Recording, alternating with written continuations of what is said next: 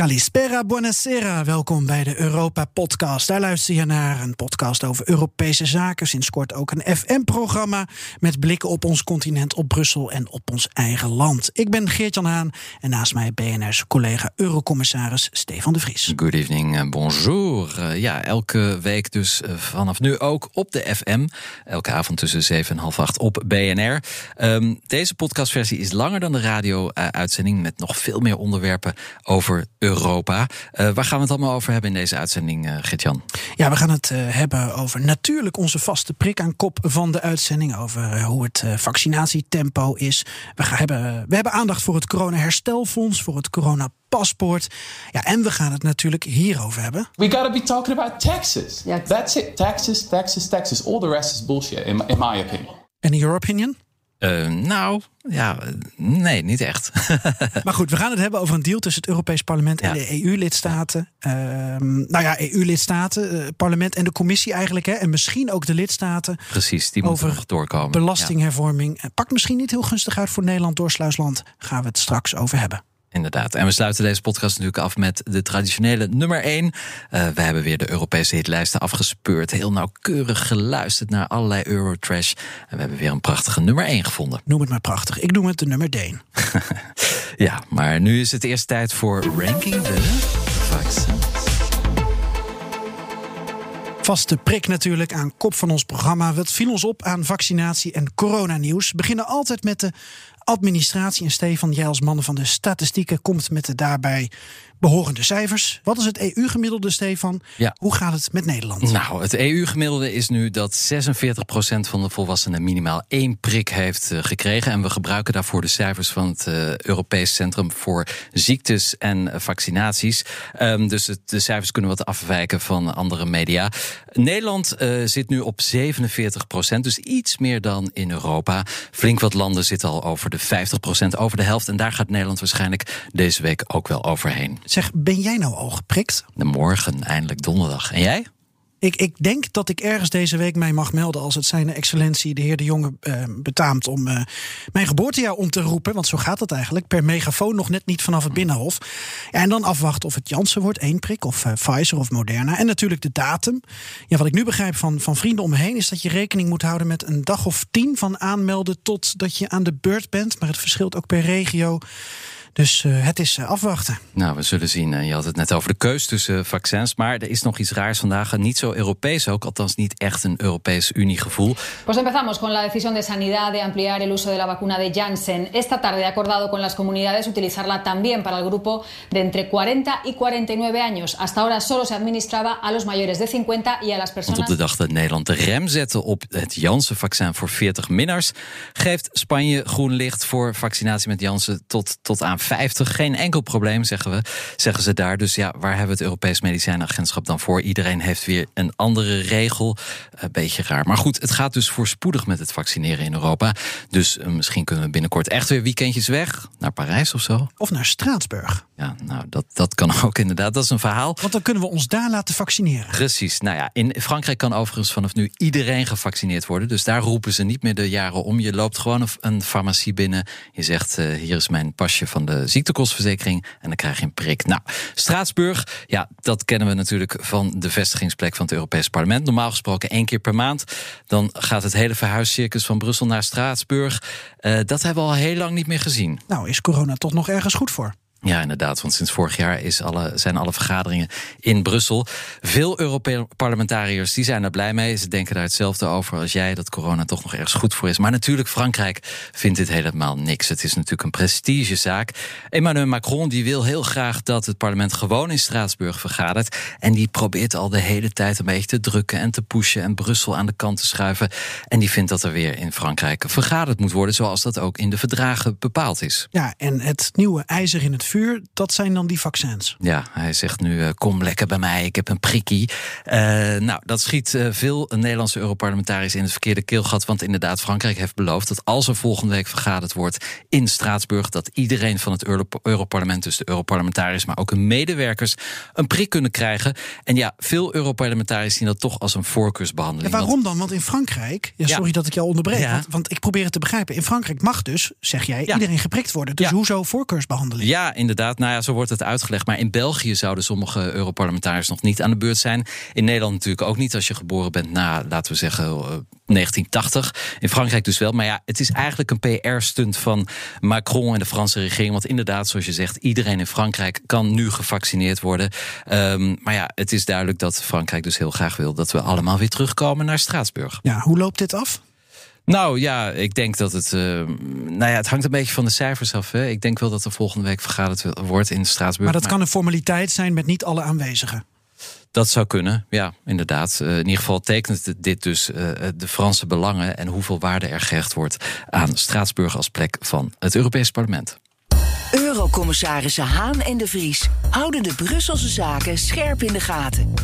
Tijd voor de Europese week, Stefan. Met een nadruk op Brusselse zaken. Het coronapaspoort, dat slaat weer eens de klok. Maar ook over het coronaherstelfonds moeten we een update geven. En het is een week waarin het draait om een Europees parlement... dat Polen en Hongarije voor de rechter wil slepen. Een week waarin Europa weer een paar instanties rijker is... zoals het European Tax Observatory en het Europees Openbaar Ministerie. En het is een week waarin we steggelen over belastingen en big tech. Ja, dat een uh, flink programma zo uh, voor de zomervakantie. Uh, het is natuurlijk niet allemaal zomaar tot stand gekomen van de ene op de andere dag. Sommige dingen waren al jaren in de making. Um, maar jij bent deze week wel tot een aantal inzichten gekomen, Geert-Jan. Ja, en, en, en correct me if I'm wrong, maar ik zie een paar rode draden. Ja. Een paar grote lijnen. Dus telkens is er een, een economisch en een principieel belang. Voorbeeld, ja. coronapaspoort, dat draait economisch gezien om toerisme. 1300 miljard euro hè, binnen de EU. En fundamenteel gezien om vrijheid van bewegen. Ja. Je hebt het coronaherstelfonds, dat draait economisch gezien om vergroenen en digitaliseren. En fundamenteel gezien om ongelijkheid tegen te gaan en sociale kloven te verkleinen. Dan de anticorruptieagenda van de EU. En dit zijn allemaal dingen die deze week spelen. Hè? Dus ja. het is echt fundamenteel. En met dit Europees Openbaar Ministerie, dat is op 1 juni begonnen. Uh, maar ook met het dreigement van het EP, dat eigenlijk uh, de afgelopen dagen naar de rechter zou zijn gestapt. Omdat de Europese Commissie maar niet in actie komt tegen Hongarije en Polen. Ja, die agenda draait dan economisch gezien om financiële belangen en fraude met EU-geld tegengaan fundamenteel gezien om het waarderen en respecteren van de rechtsstaat? Ja, ja, je kunt zeggen dat geld nu eindelijk een beetje gekoppeld wordt aan ook het respecteren van waar we eigenlijk voor staan met z'n allen als Europeanen. Het is niet meer een blanco cheque die je krijgt uh, en ondertussen de, de rechtsstaat ondermijnt. Nee, daar komen nu echt voorwaarden. Dus ja, het zijn inderdaad principiële zaken en pragmatische zaken. Nou, dan heb je nog big tech. Dan willen we eigenlijk in Europa nu, geloof ik, uh, Amerikaanse en Chinese big tech tegengaan. Economisch gezien Waarom? Om eigen uh, winsten te kunnen behalen, uh, nou, eigen ook, bedrijven kansen te kunnen geven? Zeker, en ook om de zogewilde strategische autonomie van Europa te bewerkstelligen. Dat is dan ook weer fundamenteel natuurlijk. Ja, hè? dat is iets voor de veel langere termijn. En, en ook ja, een antwoord op de vraag waar willen we eigenlijk, wat, wie willen we zijn als Europeanen? Willen we afhankelijk zijn van, van grote blokken buiten ons? Of willen we zelf de kaarten in handen houden? Nou ja, dat is dus die strategische autonomie. En daar hoort dus onafhankelijkheid bij van Amerikaanse en Chinese big tech. Dus ja, ook een fundamenteel principe van de Europese Unie. En tot slot dan de Europese belastingagenda raakt ook enigszins de twee eerdere agendapunten die we aanstipten. Dus economisch belang is uh, brievenbusbedrijven identificeren en ook meer belastinginkomsten via multinationals genereren. En principieel het punt van transparantie en weer die kloof arm-rijk dichten. Ja, een stapje verder naar fiscale convergentie, zoals dat dan zo mooi heet. Dat we overal in Europa ongeveer dezelfde belastingvoet uh, hebben. Uh, over belastingen praten we straks nog even door, want de Europese Unie, het parlement, wil daar echt heel ver in gaan. Dus we gaan het erover hebben wat dat betekent voor Nederland. De Europa-podcast. Goed. Even rust, even uh, thematiseren. Even wat zaken los van elkaar trekken. Die grote lijnen, ja, dat vinden we leuk. Helemaal een beetje de filosoof uit te hangen. Mm -hmm. Maar de laatste stand van zaken rondom het coronapaspoort en het coronaherstelfonds. Ja. Stefan, jij als man van de statistieken, dat paspoort. Er zijn Europese landen die dus eerder die QR-code om mee te kunnen reizen willen gaan aanbieden. Om hoeveel landen gaat het? Ja, het gaat om nu om zeven landen die sinds 1 juni uh, klaar zijn. Bulgarije, Tsjechië, Denemarken, Duitsland, Griekenland, Kroatië en Polen. Deze landen zijn dus sinds dinsdag verbonden met het Europese platform dat het paspoort coördineert. Dus het, eerst was het het Digital Green Certificate. Toen werd het COVID-19-paspoort. Nou ja, in ieder geval waar het om gaat. Het is dus die beroemde QR-code die je op je smartphone straks krijgt. Of op een papiertje kan printen. Waarmee je dus in principe weer vrij kunt reizen door Europa. Dus zeven landen zijn ermee klaar. Zit hier nog enige alliantie of een link tussen? We hadden natuurlijk Frugal 4. Is dit de Holiday 7? ja, nee, de, de Sweet 16. Nee, absoluut niet. Uh, het is gewoon toeval. Uh, ze zijn allemaal klaar, uh, gewoon omdat het kan. Eén maand eerder dan gepland, want het plan was natuurlijk dat op 1 juli dit alles in werking treedt. Nou ja, wat betekent dat in de praktijk? Nou, Griekenland kan nu dus kijken of een Deense reiziger uh, inderdaad is ingeënt of negatief is getest of inderdaad beschermd is door antistoffen van een eerdere besmetting. Maar het betekent nog niet dat ze nu ook echt kunnen reizen met dat paspoort of met die app of met die QR-code. Ze zijn gewoon klaar voor de start. Ja, en dan is de grote vraag altijd: en Nederland. Ja, hoe staat het met ons? Nou, volgens de Europese Commissie is Nederland technisch wel klaar om zich aan te sluiten bij het Europese platform, dat digitale platform dus. Maar wij zijn nog niet helemaal klaar. En met wij bedoel ik dan Nederlanders, of eigenlijk Den Haag. Volgens het ministerie van Volksgezondheid, zeiden, dat zeiden ze vandaag tegen ons, is dat wel het geval op 21 juni. Jij hebt bijna dagelijks contact met die Ja, ja zeker. Ja, ja, ja, ja want jij wil weer op pad. Dus jij wil weten, hoe zit het nou? Maar ja, het, er is ook elke dag weer wat nieuws. Dus het, ik ontwikkel inderdaad een warme relatie met, uh, met VWS, met de woordvoerders althans. Um, maar goed, daar kan ik nog steeds niet eerder mee op reis. Nederland is dus nog niet klaar vandaag. Uh, dat komt onder andere omdat wij wij het juridisch nog niet eh, rond hebben. Eh, Nederland wacht tot de inwerkingtreding van de EU-verordening. Nou, in Denemarken is het juridisch al wel geregeld, bijvoorbeeld. En in week 25, dat is de week van 21 juni, ja. dus dan begint de zomer, dan, zijn Nederland, uh, dan is Nederland klaar, net als iedereen. Dus uh, het gaat er ook nog om dat het, we hebben een paar verschillende nationale systemen waarin al die vaccinaties geregistreerd zijn. Uh, land, andere landen die ik net noemde, zoals Bulgarije, Bulgarije Denemarken, die hebben al zo'n ja, een centraal systeem. Toch gaat Den Haag ervan uit dat op 1 juli ook in Nederland dat digitale paspoort echt operationeel is. Dat we met al die landen kunnen ja, reizen. Dat die landen kunnen zien dat alles in orde is als je op reis gaat.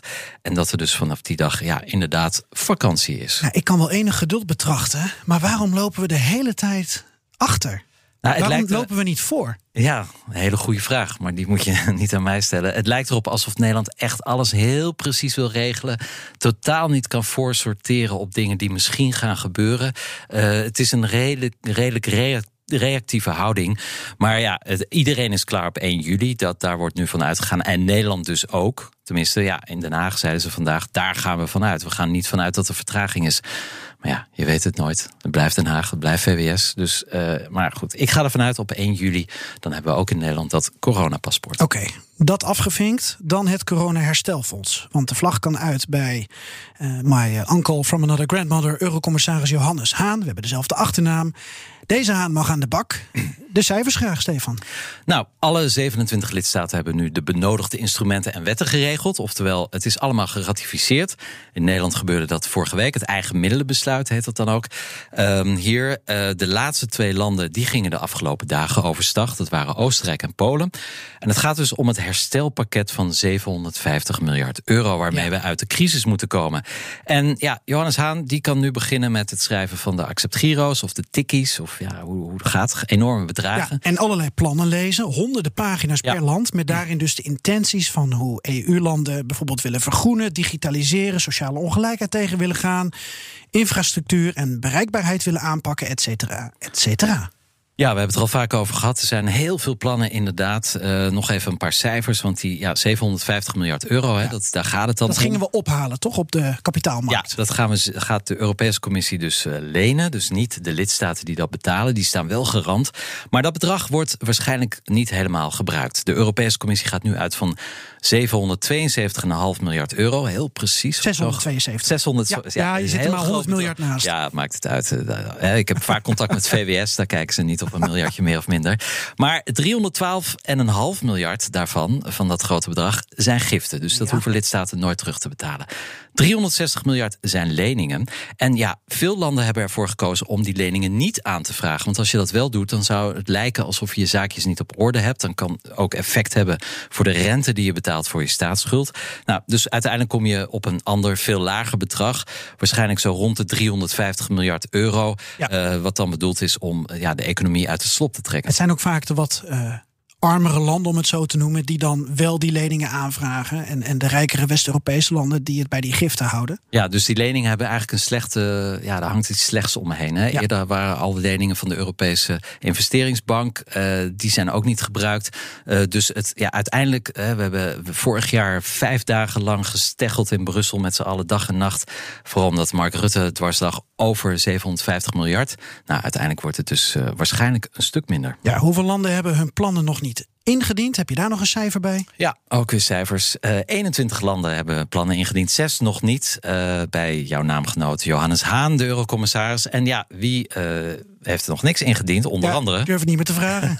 Nederland. Nederland, ja, ja. En ik vraag me ook af of Den Haag ooit zal komen met een plan. Er ligt 5 tot 6 miljard euro klaar voor Nederland. En nou, daarmee kan je makkelijk zo'n 50 nieuwe ziekenhuizen bouwen, bijvoorbeeld. Handig uh, voor een nieuwe pandemie.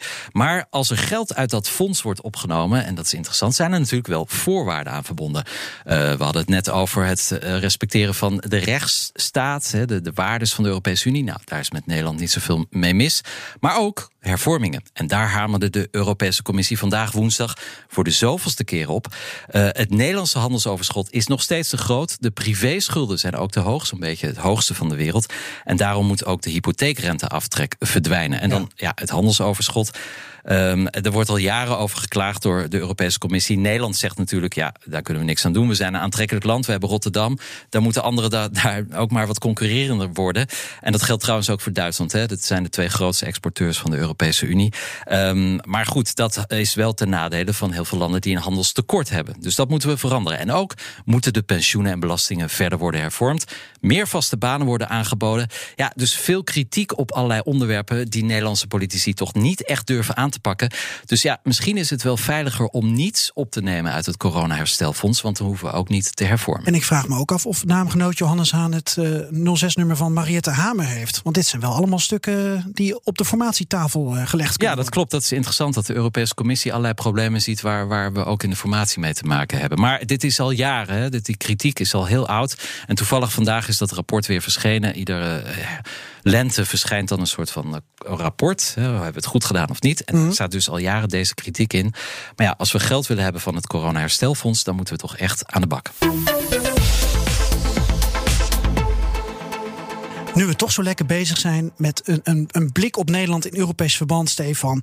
Nog even door fulmineren over belastingen. Nou, fulmineren, er was op zich deze week wel interessant nieuws. Of het goed is of slecht nieuws. Ja, dat... Wie zeurt er nou niet over belastingen?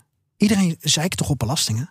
Ja, ik heb er niet zo'n probleem mee als het goed besteed wordt. En als iedereen een beetje gelijk bijdraagt. Maar ja, dat is dus het probleem. Uh, hè, niet iedereen betaalt evenveel. Ja. Uh, dus, Jij wil het hebben over een belastingrevolutie. Precies. Zo noem je het. Ja, een, een hervorming, een revolutie inderdaad. Als we het uh, Europees Parlement mogen geloven. Um, het gaat vooral over de hervormingen van de vennootschapsbelasting. Wat ja. bedrijven dus betalen. Of eigenlijk wat ze niet betalen. Want dat is natuurlijk het heetste hangijzer. Ja, als ik het goed begrijp, moeten multinationals met meer dan 750 miljoen euro omzet uh, hun belastingen openbaar maken van de afgelopen twee jaar. Ja. En die deal die leidt dan uh, tot uh, meer transparantie waar je het over hebt. Nou, ja. Portugal is EU-voorzitter op dit moment. Zet daar veel vaart achter, want heeft een sociaal-democratische premier, regering. Dus dit is belangrijk, gelijkheid.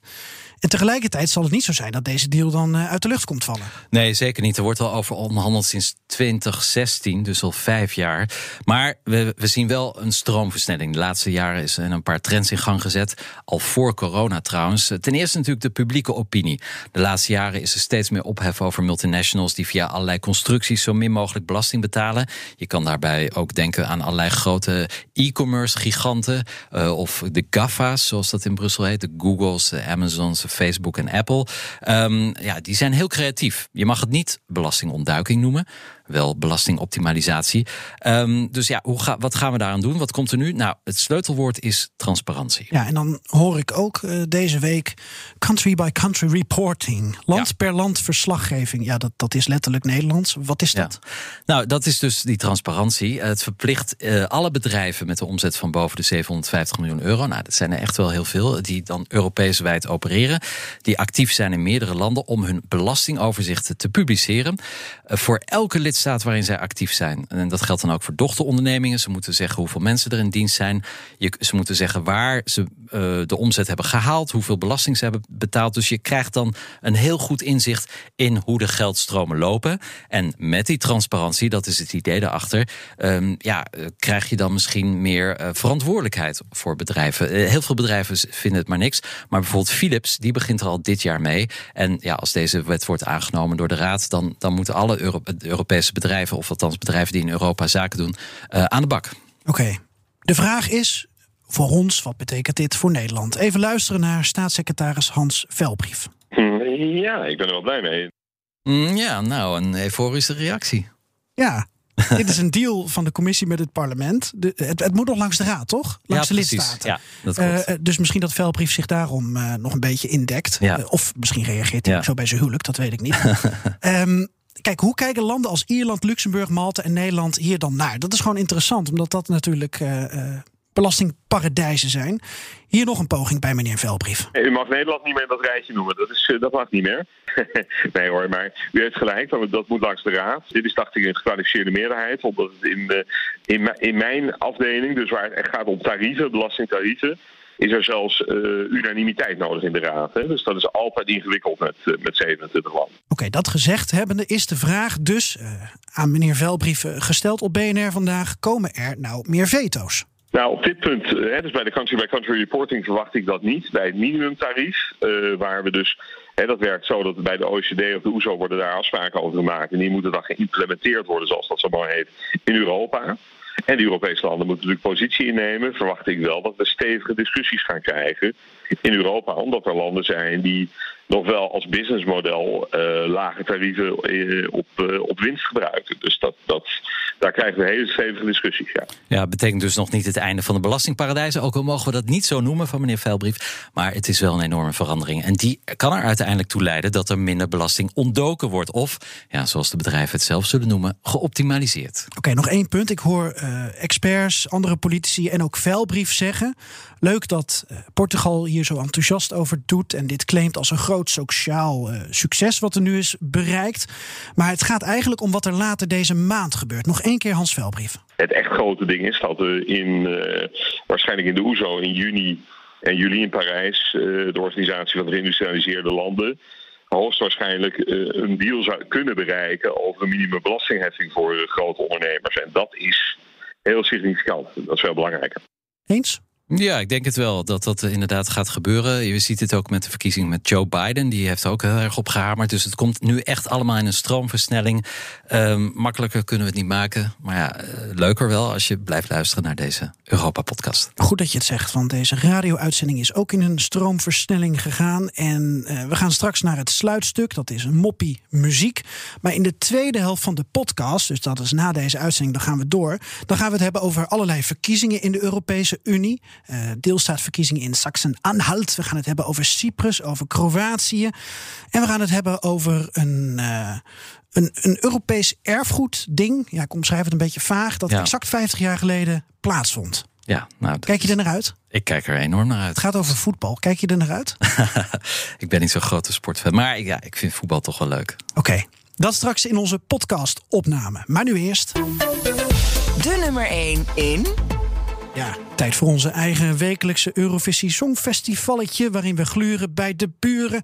Dat is wel heel erg van toepassing uh, deze week... want we hebben het over Denemarken... die maar wat al te graag zelf gluren. Zo werd deze week bekend. Dus zullen wij nu maar even meeluisteren met De Deen? Ja.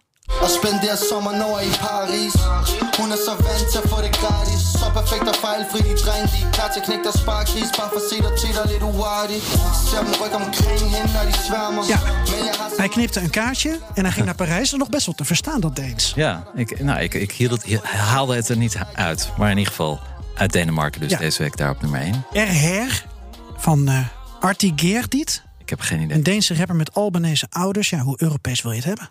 Ja, nou, behoorlijk Europees dus. En ja, als je dit leuk vindt, al de nummer 1 die we kiezen uh, staan ook op Spotify. Even zoeken op de playlist BNR Europa Podcast Music.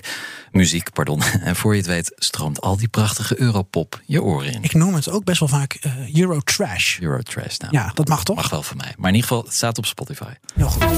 De Europa Podcast. Leuk dat je nog steeds luistert naar de Europa-podcast van BNR, de tweede helft. Waarin we het gaan hebben over de strijd om de vakantieganger. Want uh, naar zijn en haar hand wordt gedinkt. We nemen een kijkje in de kranten. Uh, we kwamen een interessant artikel tegen over extreem islamofoob Frankrijk. Stefan, jouw geliefde Frankrijk. Ja. En we analyseren de verkiezingen op Cyprus, in Kroatië en in de Duitse deelstaat Sachsen-Anhalt. Ja, en bij ons item over Cyprus komt ook dit nog een keer terug. We gotta be talking about taxes. Yeah. That's it. Taxes, taxes, taxes. All the rest is bullshit, in my, in my opinion.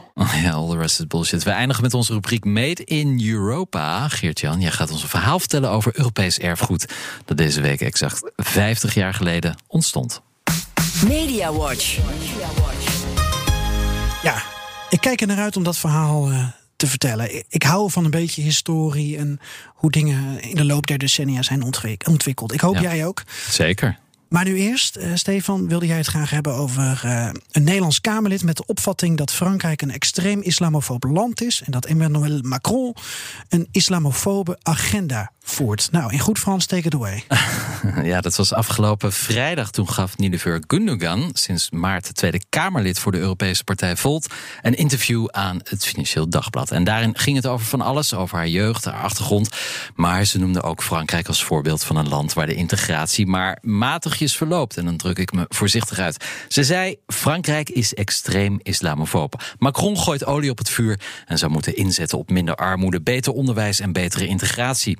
Uh, dat zei dus de kerstverse parlementariër. En dat was tegen het zere been van de Franse ambassadeur Louis Fassi. Ja, toen zag ik tweets langskomen van Ja. zijn hand, want hij klimt graag in de pen. Hij klimt graag in de pen. Ja, het is een hele jonge ambassadeur. En ja, en hij doet natuurlijk wat hij moet doen: het land verdedigen tegen de barbaren. Nou, misschien een beetje flauw dat ik het zo zeg, maar eh, als een eh, Russische ambassadeur dit in Nederland doet, dan wordt er vaak schande van gesproken. Maar in feite doet hij niet iets anders. Nee, ik eh, ben het met je eens. Ik vind het ook over het randje. hè, Want ja, hij eh fulmineerde al eerder tegen een artikel, volgens mij een trouw eerder dit jaar.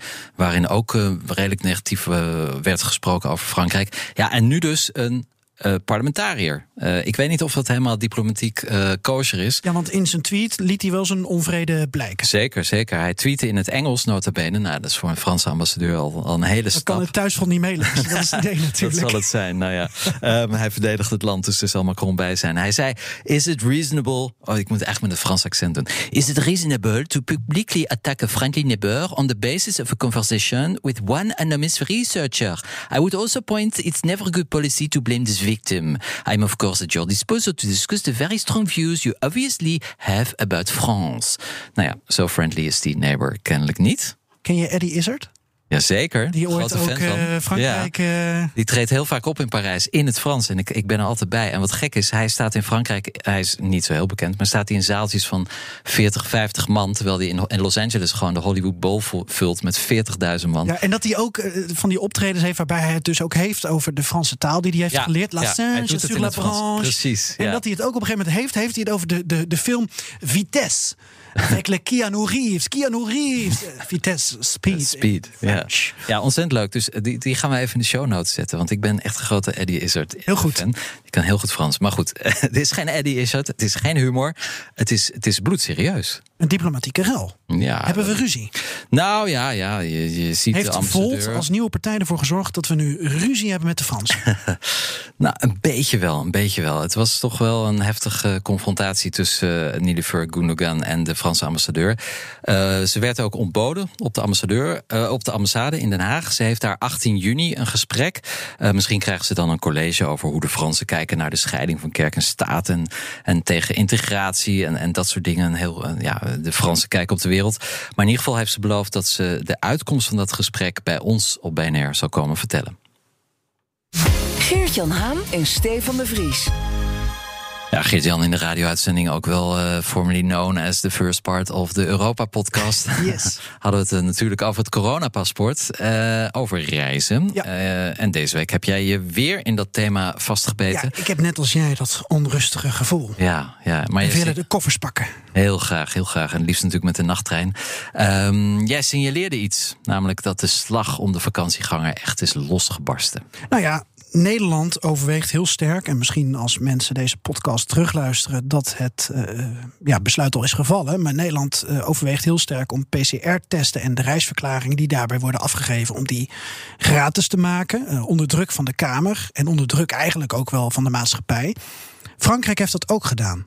Ja. Jouw welbekende staatssecretaris, vriend van Europese Zaken, Clement Boon. Oui. Of is hij nou minister? Nee, Nee, onderminister. En als hij in het buitenland is, dan mag hij minister heten. Maar in eigen land is het de secrétaire d'État des Ja. Affaires Européennes. Nou, die gaat over de pas sanitaire. Oui. En eh, hij heeft dus eh, gezegd, ongetwijfeld in overleg met Macron en andere eh, vrienden, dat Frankrijk dus toeristen wil lokken. En dat Ja. het dus interessant is om die PCR-test en die reisverklaring gratis af te geven. En dat je dus niet bij het in- en uitgaan van een land telkens weer 100 euro of meer moet eh, aftikken. Ja, als je dat paspoort nog niet hebt natuurlijk. Hè? Als je, Exact. Precies, als je nog geen vaccin hebt. Ja, nou ja, het is op dit moment natuurlijk een lappendeken in Europa. Ja, het is een enorme puinhoop eigenlijk. En eh, wat zie je dus nu ontstaan? Dat eh, Frankrijk door deze actie, en misschien ook wel Nederland, als ze daarin meegaan, dat ze natuurlijk een aantrekkelijke positie creëren voor de toerist. Ja, en jij bent er deze week ingedoken. Op BNR heb je het al over gehad. Je keek naar de kosten. Ja. Eh, ik heb een, eh, een bierviltje heb uitgeleend aan de NPTC, Nederlands Bureau voor eh, Toerisme en Congressen. Ja. Nou, kijk eens naar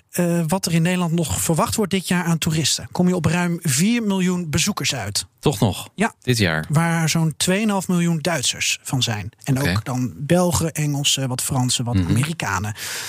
Als die mogen komen, dat is nog niet zeker. Ja, maar die kans Ja. zit er wel redelijk in. Nou, eh, ze hebben gekeken naar het gemiddelde bestedingspatroon. Dat is ruim 500 euro per week. Per, nee, sorry, eh 500 euro per persoon per verblijf. Oké. Nou, eh, keer 400, eh, Ja. eh, keer 4 moet ik zeggen, kom je uit op ruim 2 miljard euro aan eh, ja, geld. Ja. Dat de buitenlandse toerist in de Nederlandse economie pompt. Mhm. En daarvan is becijferd dat altijd nou, zo'n 18 cent van elke euro die iemand uitgeeft in Nederland. Ja, jij bent van de cijfers, dus ik, ik, ik ga je nu tegemoet komen. Ja. 18 cent van elke euro die wordt gespendeerd, die vloeit naar de staatskas. Oké, Dat 18 zijn procent. BTW. heffingen, ja. noem maar op. Ja. En daar zitten dus de dagjestoeristen nog niet eens bij. ja. Nou, en dan heb je het over op basis van 4 miljoen mensen. 360 miljoen euro. Ja, 380 miljoen euro. Ja. En dan ga je dus redeneren van, oh, Ja. is dit niet een interessante cashback-actie, zoals de NBTC het noemt? En natuurlijk, de NBTC heeft er een belang bij. Ja. Maar je zou kunnen zeggen, eh hup Holland hup. Goede Ja. marketingactie. En de slag om de vakantieganger is volgens mij losgebarsten. Want in Zuid-Europa dingen ze ook naar de hand van de toerist. Uiteraard. Malta biedt een vakantiebonus aan. Eerste 35.000 mensen die boeken krijgen 300 euro. Mogen ze besteden op dat prachtige eiland. Nou, en zo zie je dat land voor land, zolang deze lappendeken blijft... land voor land ehm, ja, wil hierin mee, wil zijn slag slaan. Ja, ja, interessant. Dus de vakantieganger is nu ook een, eh, ja, een gewild item geworden. Terwijl we eigenlijk helemaal niet zo van toerisme meer hielden voordat corona uitbrak. Nee, maar ik denk eh, dat het best wel een interessante optie is om te overwegen. Want als jij telkens 100 euro moet betalen met jou ook je gezin... want ook kinderen vanaf Tuurlijk, 6 jaar moeten ja. getest worden... Ja, ja, dat is dus eh, twee... Stel, ja, ja, je hebt een tweeling. ja Jij, partner, twee Ja. kinderen... 400 piek. 400 piek, En dan op zijn nog- minst. Dan zit je nog in Nederland. En dan moet je nog terug. Precies. En zij je naar Frankrijk gaat, dan zit je goed. Ja, Dus ja, dat is voor jou interessant. Dus eh, nou goed, dat viel mij deze week eh, op. En ik denk dat dat nog wel een eh, staartje krijgt. Naar de stembus. Ja, het is nog niet zo ver in Nederland dat we weer nieuwe verkiezingen hebben. Maar eh, tot die tijd kijken wij naar andere verkiezingen. Daar zijn we gek op. Tijd voor onze Election Watch. Eh, dat is er eh, genoeg. Want ja, 27 landen, heel veel regio's. Er is altijd wel ergens een verkiezingje. Deze week praten we over Cyprus en Kroatië. Maar nu eerst even een voorproefje op de verkiezingen in Duitsland. Die er ook aankomen. In Ja. september natuurlijk. 26 september. dat staat in mijn agenda. dag. Misschien moeten we dan een uitzending maken in Duitsland. Maar goed, dat zien we dan wel weer. Komende week in ieder geval belangrijke deelstaatverkiezingen bij onze oostenburen in Sachsen-Anhalt.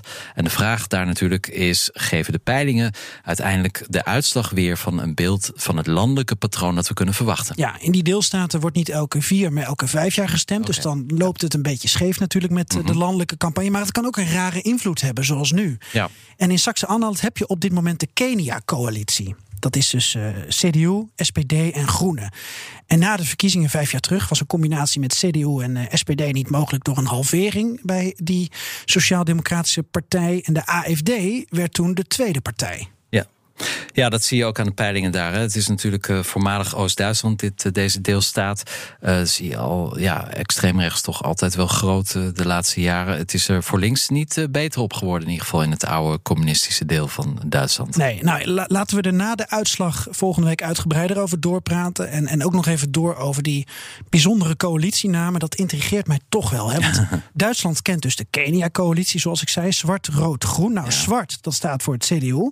Rood voor uh, SPD, groen voor de Groenen. Ja. Dan heb je de Ampel-coalitie, oftewel de, de, de stoplichtcoalitie. Mm -hmm. Rood, geel, groen. Dat is dan de liberalen, de gele? Ja, FDP ja, okay. is uh, de dat liberalen. Dat zou Nederland ook kunnen worden, rood, geel, groen. Ja, precies. Ja. En dan heb je nog de Kiwi-coalitie. ja. Dat is groen-zwart. Dat is dus de groenen met CDU. Dat zijn dan de zwarte. Oké. Okay, en beetje... dat klinkt toch wel wat spannender dan paars 1 en paars 2. Ja, eigenlijk wel. Uh, waarom komen wij niet met creatieve namen? Dat kunnen we toch ook wel? Ja, vind ik ook. Gewoon ja. elke partij een kleurtje geven. Ja, nou, de tussenstand dan van de peilingen in Sachsen-Anhalt. De AFD zou zomaar de grootste kunnen worden. Staat op 24 procent in de stemmingen, uh, in de peilingen, net als vijf jaar terug. Nummer 1 nog steeds toch wel CDU. Um, wel een beetje terugval van 30 procent naar 27 procent in de peilingen. En ja, we weten dat het CDU in het hele land de laatste maanden klappen krijgt. Ja, spannend dan toch? Heel spannend. En ja, aan links dan zie je ook wel iets dat je kunt vergelijken met Nederland. Die linken, dat is een beetje de PS, de SP zou je kunnen ja. zeggen, 11% SPD, PvdA 10% en de groene 10% Dus ja, die, die groene golf die in nationale peilingen is, die zie je eigenlijk niet echt terug. Ja, ze komen van 5% Oké. Okay. Maar goed, ja, dat is niet genoeg om uh, uiteindelijk op het plus mee te komen natuurlijk. Nee, nee, inderdaad. Nou ja, volgende week dus meer over die deelstaatverkiezingen. U zult denken, straks naar aanhoud, wat heb ik daarmee te maken? Maar het kan dus een voorbode zijn voor de nationale verkiezingen in september in Duitsland. Ja, op deze manier kun je ook denken, uh, als we afzakken naar het uh, zuidelijkste en oostelijkste puntje van de Europese Unie, Cyprus. Wat heb ja. ik daarmee te maken? Ja, wat heb, dan moet je niet luisteren naar de Europa-podcast. Nee, precies. Natuurlijk. Maar u luistert nog steeds, zijn we heel blij mee. En in Cyprus dus, daar waren parlementsverkiezingen. Ja, en wat viel mij op en ik viel van mijn stoel als. Uh, nou, ben ik eurofiel? Nou, nee. Ik, ik vind Europa mooi. Ik vind reizen door Europa mooi. Ik ben geen eurofiel. Jij? Ja, wat is dat eigenlijk? Ik zeg altijd, Europa is net als zuurstof. Als je daarover gaat praten, dan ineens gaat je, gaat je adem stokken hoe zuurstof werkt. Het is voor mij zo logisch. Hoe kan je nou tegen zuurstof zijn? Maar goed, dat is mijn persoonlijke. Snap je de analogie? Ik zie je voorbij, verbijsterd kijken. Je snakt naar zuurstof. Ja. Nou goed, terug naar Cyprus. val helemaal stil. Jij valt helemaal Goed. stil. Nee, Verkiezingen daar. En, en, geen enkel Nederlands medium heeft daar aandacht aan besteed. Ik kwam nee. geen artikel tegen, geen persbureau dat de uitslag publiceerde. Volgens mij zitten daar ook helemaal geen correspondenten. Dus wij zijn de allereerste. Wauw. Ja. Nou. En het is een EU-lidstaat, toch even zeggen. ja. Uh, die ook nog eens de laatste gedeelde hoofdstad ter wereld heeft. Waar de VN-blauwhelmen de goede vrede moeten bewaren. En dus reuze interessant en relevant. Zeker. Maar ja, waarom heb jij dat vorige week niet aangekondigd? Want je, zag, je moest al weten dat het eraan zat te komen. Ja, ik, ik heb er dan denk ik overheen gelezen of vergeten. Maar Ja, ik, ja. ik maak het We graag maken het nu goed. goed. Heel goed. Al is het maar omdat we sinds deze week een belastingverdrag met Cyprus hebben. Texas, Texas, Texas. Ja. Op 1 juni ondertekend in Nicosia, dat is die verdeelde hoofdstad. Nederland heeft nu met alle landen van de Europese economische ruimte een belastingverdrag gesloten. Ja, en die economische, econom, eh, Europese economische ruimte is natuurlijk de Europese Unie. Ook Noorwegen, ook IJsland en ook Liechtenstein. Ja. Ehm, dus en deze misten we nog. ja, die misten we nog inderdaad. En wat, wat staat er dan in? Wat, Ja, eh, eh, afspraken die moeten voorkomen dat aan de ene kant burgers of bedrijven dubbel belasting betalen. En aan de andere kant dat belastingheffing wordt ontweken. Daar is hij weer.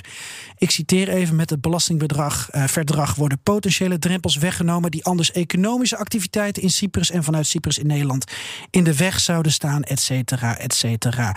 Ehm, dus eh, eh, ja, eh, voordelen en nadelen rondom het belastingverdrag. die dan. Het moet makkelijker worden. en het moet eerlijker worden. ja, en ik. dan ook nog moet het geratificeerd worden, lijkt mij, tussen Ja. de twee landen. Ja, er moeten nog een paar procedures in eigen land weer doorlopen worden, zoals het altijd gaat. Ja, wat ik me afvraag op Cyprus, ik ben er wel eens geweest. Het, interessant ook, omdat het gedeeld is inderdaad tussen natuurlijk het Turkse deel en het Europese deel.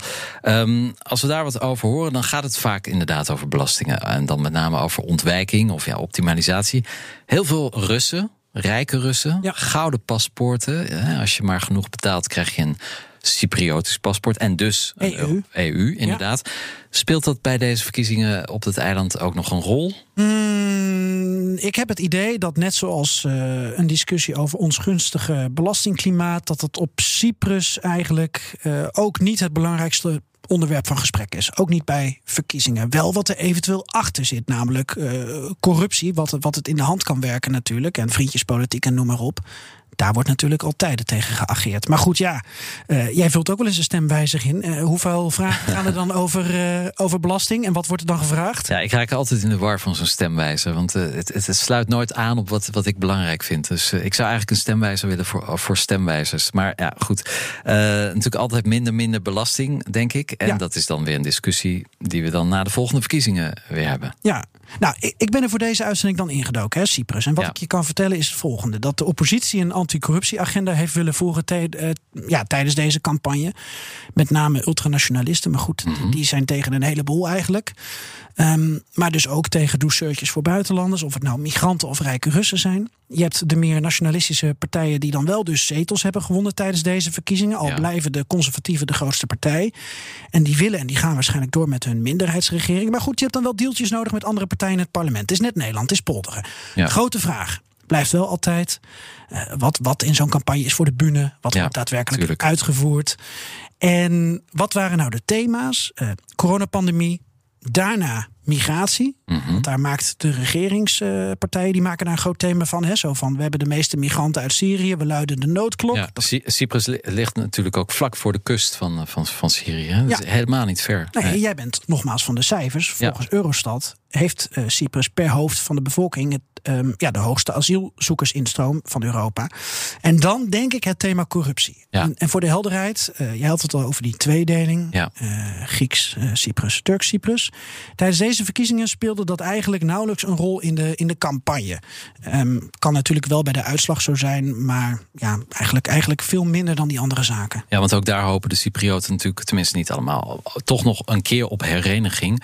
Eh, maar goed, als je het over corruptie hebt, hoe zit het dan met dat gouden paspoort? Want daar was ook veel over te doen. Ook woede in het Europees Parlement.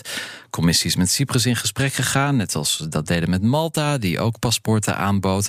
Of biedt misschien nog. Eh, wat is nu op Cyprus de laatste stand van zaken? Nou, dat gouden paspoort is verleden tijd. In ieder geval in de huidige vorm. Er zullen mogelijk nu andere schimmige praktijken plaatsvinden. Daar hoeven we niet naïef in te zijn. Die moeten alleen weer met nieuwe onderzoeksjournalistiek dan aan het licht worden gebracht. Ja. Maar het gouden paspoort, dat was een melkkoe. Investeer 2 miljoen euro in Cyprus, koop een huis op het eiland... en dan heb je dus een Cypriotisch en een Europees paspoort. Dat was een legale regel. Heel veel landen hebben zo'n soort regeling, Ja. ook Nederland. Dat gaat al eeuwen terug, hè? want ja, we doen er heel verbolgen over, maar het is heel normaal eigenlijk, normale praktijk. Dat, dat, dat, dat was niet iets dat Napoleon had bedacht. Hè? Hij heeft een heleboel geregeld, maar Ja. dit niet volgens Ja, mij. Nee, inderdaad. zal je vast een luisteraar hebben die nu mailt. Oh, jawel, jawel. Oké, Ja. Maar het gaat erom dat op Cyprus nemen wij aan er wat minder checks en balances zijn dan in Nederland op dit gebied. Ja. En onder meer een parlementariër en de eh, voorzitter van het parlement, die hebben paspoortzoekers geholpen die onder deze regels uit wilden. Want zij kenden advocaten. Zij eh, wisten hoe ze de wet moesten overtreden zonder dat het opviel. Journalisten van Al Jazeera die zijn erachter gekomen. Eh, die hebben er een flink dossier van gemaakt. Uiteindelijk leidde dat in oktober 2020 tot een spoedzitting van het kabinet. En het besluit om per november 2020 die paspoorten niet meer te verstrekken. Weet je wat Cyprus dat heeft opgeleverd? Gemiddeld een miljard per jaar. Wauw, dat is Vanaf heel voor zo'n 2013. klein land. Ongeveer een miljoen inwoners. Dus, dus ik. 7 Ja. miljard euro. Ja. Eh, superrijken uit Rusland, Ja. Oekraïne, de laatste jaren ook Chinezen, die tikten dat af. Nou, de afgelopen maand is de openbaar aanklager op Cyprus de eerste strafrechtelijke vervolging gestart over mogelijk duizenden paspoorten die onterecht zijn uitgegeven. Wordt vervolgd, Stefan. Ja, nou, het, het is wel een verhaal als je er zo even induikt. Hè? ja, je maakt het echt nog spannend. Het is lang geleden dat ik zo lang over Cyprus heb eh, gesproken, horen spreken ook. Maar ja, dat is het voordeel van deze Europa-podcast.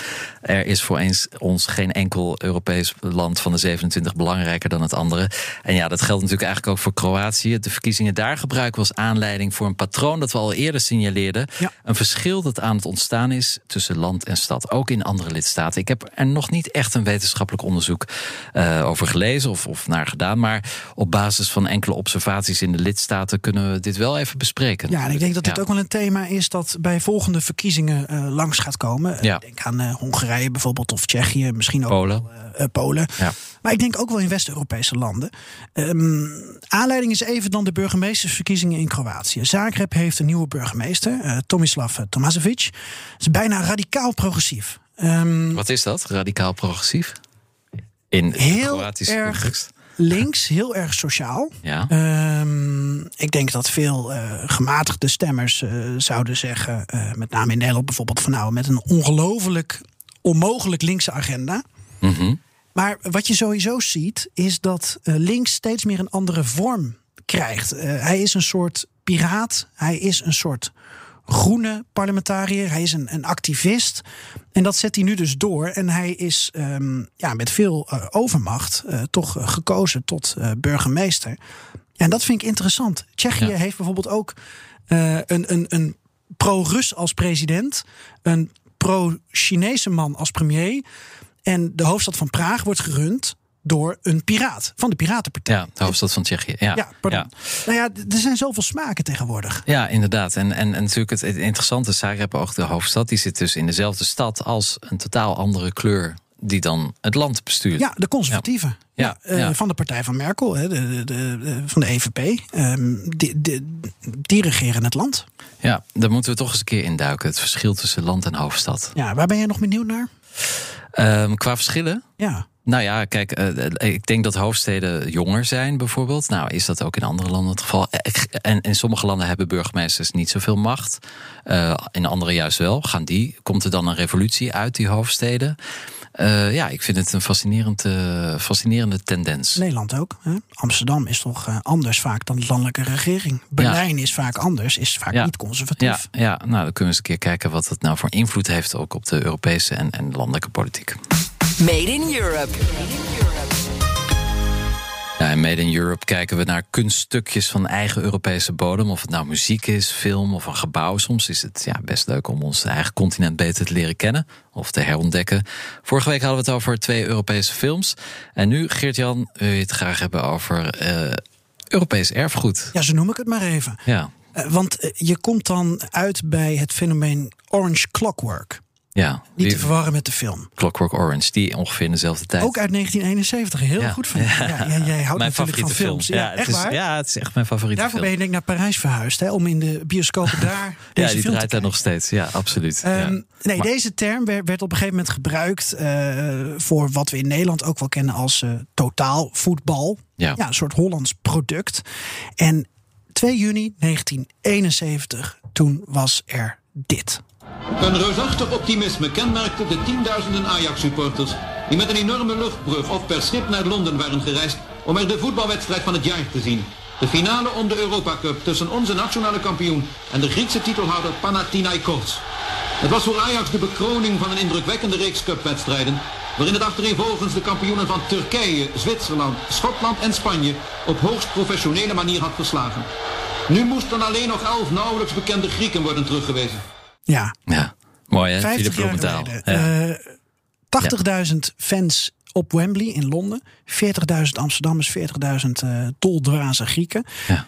Ja, en het fascineert me, 50 jaar terug reizen door Europa. Ja, in Polygoonjournaal wordt gezegd per luchtbrug. Dat betekende, uh, mensen gingen gewoon per vliegtuig heen en weer. Was, was gewoon echt uh, vee ja, fanvee, ja. werd ingeladen en ging, en ging weer terug. Ja, nou, de reden waarom je zo enthousiast bent... is natuurlijk niet alleen omdat deze maand het EK voetbal begint... maar je vader, jouw vader, was daarbij 50 jaar geleden... bij die wedstrijd op ja. Wembley. En je weet dus uit zijn oude doos hoe het reizen door Europa ging in die tijd. Vertel eens. Ja, ik heb dat nog een beetje nagevraagd. En hij vertelde dat, dat hij is samen met mijn oom gegaan. Mijn oom is een stukje ouder, helaas overleden. En zij gingen uh, samen naar uh, Londen en ze hadden een arrangement. Dus zij hadden echt een luxe reis uh, voor die tijd. Gingen dus drie dagen in totaal en, en dan net niet helemaal met die luchtbruggen. Maar het was zijn eerste buitenlandse reis. Hij was twintig. Ja. Dan ging ik even terugdenken. Ja, ik heb ook niet heel veel in mijn jongste jaren gereisd. Maar je kwam wel eens in België, je kwam wel eens in Duitsland. En andere mensen kwamen wel eens verder, denk ja, ik. Ja. En als je dan ook hoort hoe je in Nederland in die tijd nog heel veel aan het liften was, omdat het dan onmogelijk was om van ergens op de Veluwe zomaar in Amsterdam te komen. En dat kostte ook geld. Hij ging dan altijd kaartjes voor Ajax halen bij de sigarenshop van, de, van Sjaak Zwart. Nou, dan ging hij liftend, ging Ja. hij dus uh, naar Amsterdam toe. Ja, dat fascineert me, dat reizen in die tijd. Ja, en dan, uh, oké, okay, één ding nog. Je hoorde net in het Polygoonjournaal een paar landen waar Ajax dan eerder tegen speelde. Wat je niet hoorde was Albanië. En dan, dan werp je dat ook weer even terug in Europa 50 jaar terug. IJzeren gordijn. Ajax speelde in de Koude eerste oorlog, ronde, ja. september 1970, tegen Tirana. En uh, die wedstrijd werd een rel, want Ajax-spelers moesten hun haar knippen. ja, van, Dat- van Enver Hoxha. Ja, de dictator. Want Albanië, ehm, ja, eh, accepteerde geen lange haren. Dat stond in de ogen van, Lotje, en van Hotja voor de Beatles, voor Europese jongerenculturen, de Provo, het Vrije Westen en Ja. baarden waren ook not dan. Dus dat waren, zoals ik ergens las, libertaire ziektekiemen. en eh, de Albanese regering heeft een brief naar de directeur van Ajax gestuurd, toen nog eh, Jaap van Praag of voorzitter, met de boodschap ehm, dat het langharig tuig van Ajax het haar moest inkorten tot maximaal 3 centimeter. De baarden moesten eraf en ook de rokjes van de voetbalvrouwen mochten niet te kort zijn. Ajax heeft dat geweigerd. Protest bij de UEFA ingediend. Gesprekken met ambassadeurs. eh, in, in Parijs werd als neutraal terrein, denk ik, eh, gezien. Nou, uiteindelijk eh, is die wedstrijd doorgegaan. Het enige waarbij ze, geloof ik, een beetje hebben toegegeven... is dat de spelersvrouwen geen rokjes droegen. Nou, Vooruit dan maar, voor die ene keer. Eén citaat nog. De voorzitter van Ajax die reageerde richting de pers nogal gevat op die eis van de Albanese. Want ehm, ja, lang haar kort wieken. Toen zei hij, dat kan toch niet? Mao Zedong heeft zelf ook lang haar. Ja, we weten allemaal wat er gebeurd is met de, de, de, het communisme en het regime in eh, Al- Albanië. Dus ja, dat is mooi. 50 jaar geleden. 50 jaar geleden. Het Ja. begin van eh, Orange Clockwork. En die film, daar wil ik het nog wel eens een keer uitgebreid met je over hebben. Maar dit ging dus over een stukje voetbalhistorie ehm, op eh, ons Europese continent. Mooi verhaal.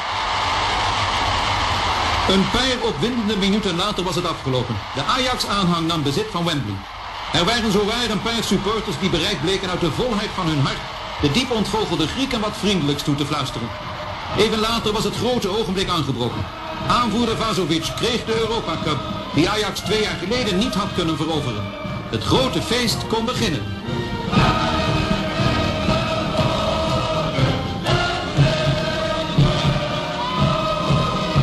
Dat was dan eh, de afsluiter van de Europa Podcast. Ik geef jou 12 points voor de uitvoering. Performance. Merci beaucoup, avec plaisir. Jij ook 12 points van de jury. Het was maar genoeg. In goed Nederlands zeg ik dan wünschen we Ihnen een angenehme Abend. À la prochaine.